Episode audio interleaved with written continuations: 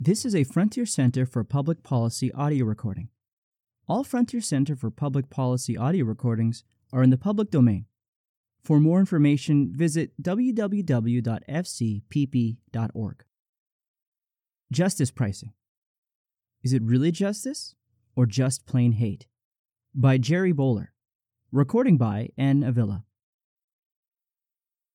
The attempt by a Victoria, B C promoter to institute justice pricing for a movie series has attracted considerable attention, most of it hostile. The Made You Look Media Company had decreed that to view their offering at the Roxy Theater, the general admission price of ten dollars would be doubled to twenty dollars for all white cisgendered males. Some labeled this move as a clumsy marketing ploy, a hoax to boost the visibility of an obscure film in a shabby downscale venue. But organizers insisted that it was a legitimate way to get the highest earning group in Canada to subsidize the tickets of those without the same purchasing power.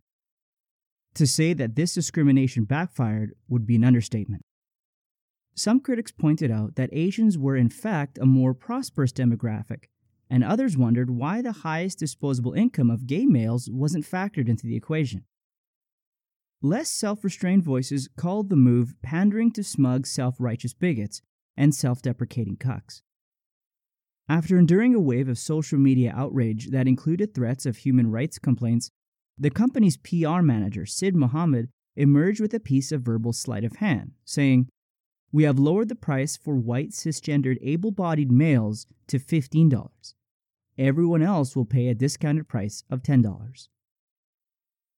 Whether this was a canny or maladroit public relations exercise, or a sincere attempt to make the community a better place, it was nonetheless a maneuver that had nothing to do with justice and everything to do with identity politics.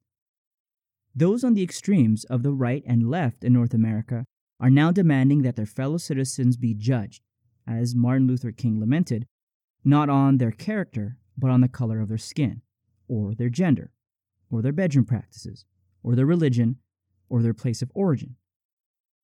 New moral hierarchies are erected.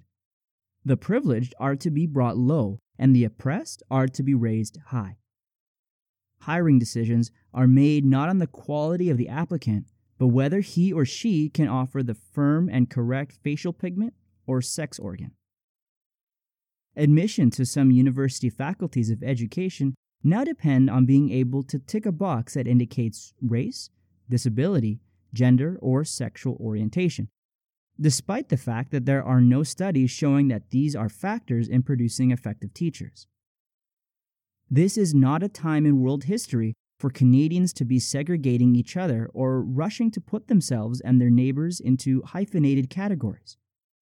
We do not have to look very far south to see the unhappy results that occur in a country when politicians and activists attempt to play off social groups against each other.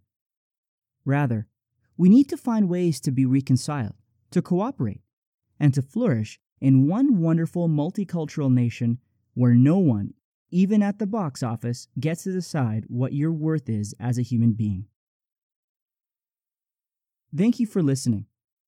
This has been a Frontier Center for Public Policy audio recording.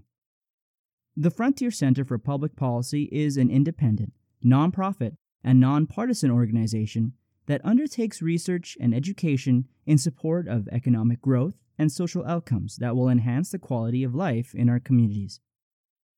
For more information about Frontier, please visit our website at w w w dot f c p p dot org.